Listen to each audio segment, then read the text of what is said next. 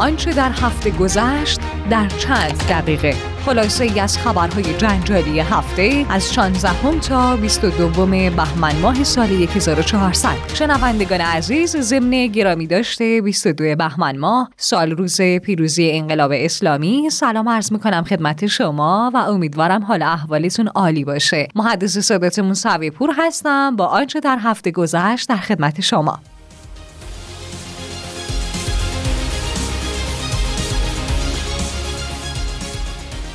یکی از اولین خبرهای جنجالی این هفته که واکنش های زیادی را هم در برداشت مربوط به قتل غزل هیدر نوا به دست شوهرش در اهواز. طبق گزارش های موجود ساعت 15 ظهر روز شنبه 16 بهمن ماه مرد جوانی جلوی چشمان وحشت زده مردم سر بریده همسرش رو در میدان کسای اهواز با خوشحالی به نمایش گذاشته و پس از چند دقیقه فرار کرده. بعد از این جنایت هولناک تیمی از کاراگاهان اداری پلیس آگاهی در محل حادثه حاضر شدن و تحقیقات میدانی رو آغاز کردند. تحقیقات بیشتر در این زمینه نشون داده که دختر جوان پس از فرار به ترکیه از سوی همسرش به ایران بازگردونده شده و به دست همسر و برادر شوهرش که هر دوی اونها پسر عموی ایشون بودند به قتل رسیده. بعد از انجام تحقیقات لازم، کاراگاهان اداره پلیس آگاهی با اقدامات اطلاعاتی و پلیسی مخفیگاه عاملان جنایت رو شناسایی و در ساعت 18 روز شنبه 16 بهمن ماه قاتل و برادرش رو در یک عملیات قافلگیرانه دستگیر کردند. حجت الاسلام صادق مرادی رئیس کل دادگستری استان خوزستان در همین زمینه اعلام کرد دستگاه قضایی استان با متهم این حادثه قاطع و سری برخورد می‌کنه. پدر غزل در نوا در خصوص قتل دخترش گفته دخترم اسیر قاچاقچی ها شده بود دو نفر از قاچاقچی ها هم ایشون رو در تهران آزار دادن. از سجاد دامادم شکایت کردم و رضایت هم نمیدم.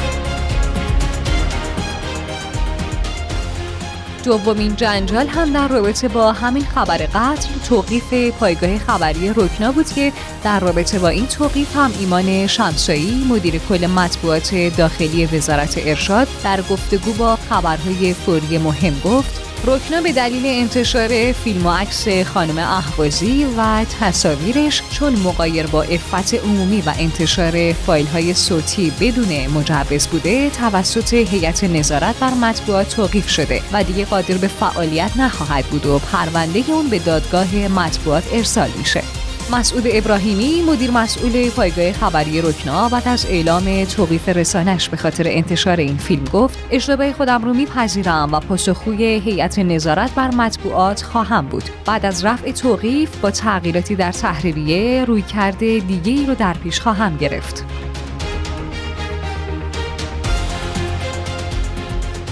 یکی از خبرهای جنجالی دیگه افزایش قیمت اینترنت بود. اون هم در شرایطی که تا پایان سال افزایش قیمت اینترنت از سوی مجلس ممنوع شده. ولی مسئولان وزارت ارتباطات با تاکید بر ایجاد انگیزه سوداوری در سرمایه گذاران برای توسعه و ارائه کیفیت مناسب حرف اون رو برای سال آینده پیش کشیدن و به نظر می‌رسه که تعرفه نیمه های ترافیک سایت های داخلی یکی از مدل های جدید برای مقررات گذاری قیمت اینترنت باشه. ولی ایسا زارپور وزیر ارتباطات در خصوص ضروریت افزایش قیمت اینترنت برای سال آینده گفت تعرفه اینترنت تا پایان سال تغییر نمی‌کنه ولی افزایش قیمت اینترنت برای سال آینده ضروریه. به همین خاطر در حال طراحی مدلی اقتصادی برای تعیین تعرفه هستیم.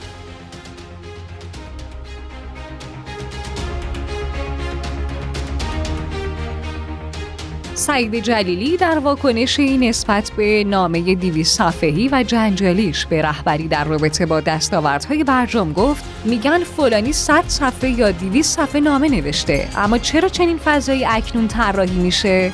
من که قبلا گفتم برجام سند طلبکاری ملته و در دانشگاه باید برجام خانی راه بیفته. اما مگه صحنه ما این مسئله است؟ من همیشه مکاتباتی داشتم و وظیفه خودم می‌دونم نظراتم رو بیان کنم. دولت قبل هم در پایان دوره خودش گزارشی درباره برجام داده و من اونها رو بررسی کردم و مواردی که با واقعیت مطابقت نداشته رو بیان کردم. این نامه مربوط به 6 ماه پیش و در نقد گزارش دولت قبلی در زمینه دستاوردهای برجام بوده. البته که این مسائل اصلا ارزش پرداختن نداره.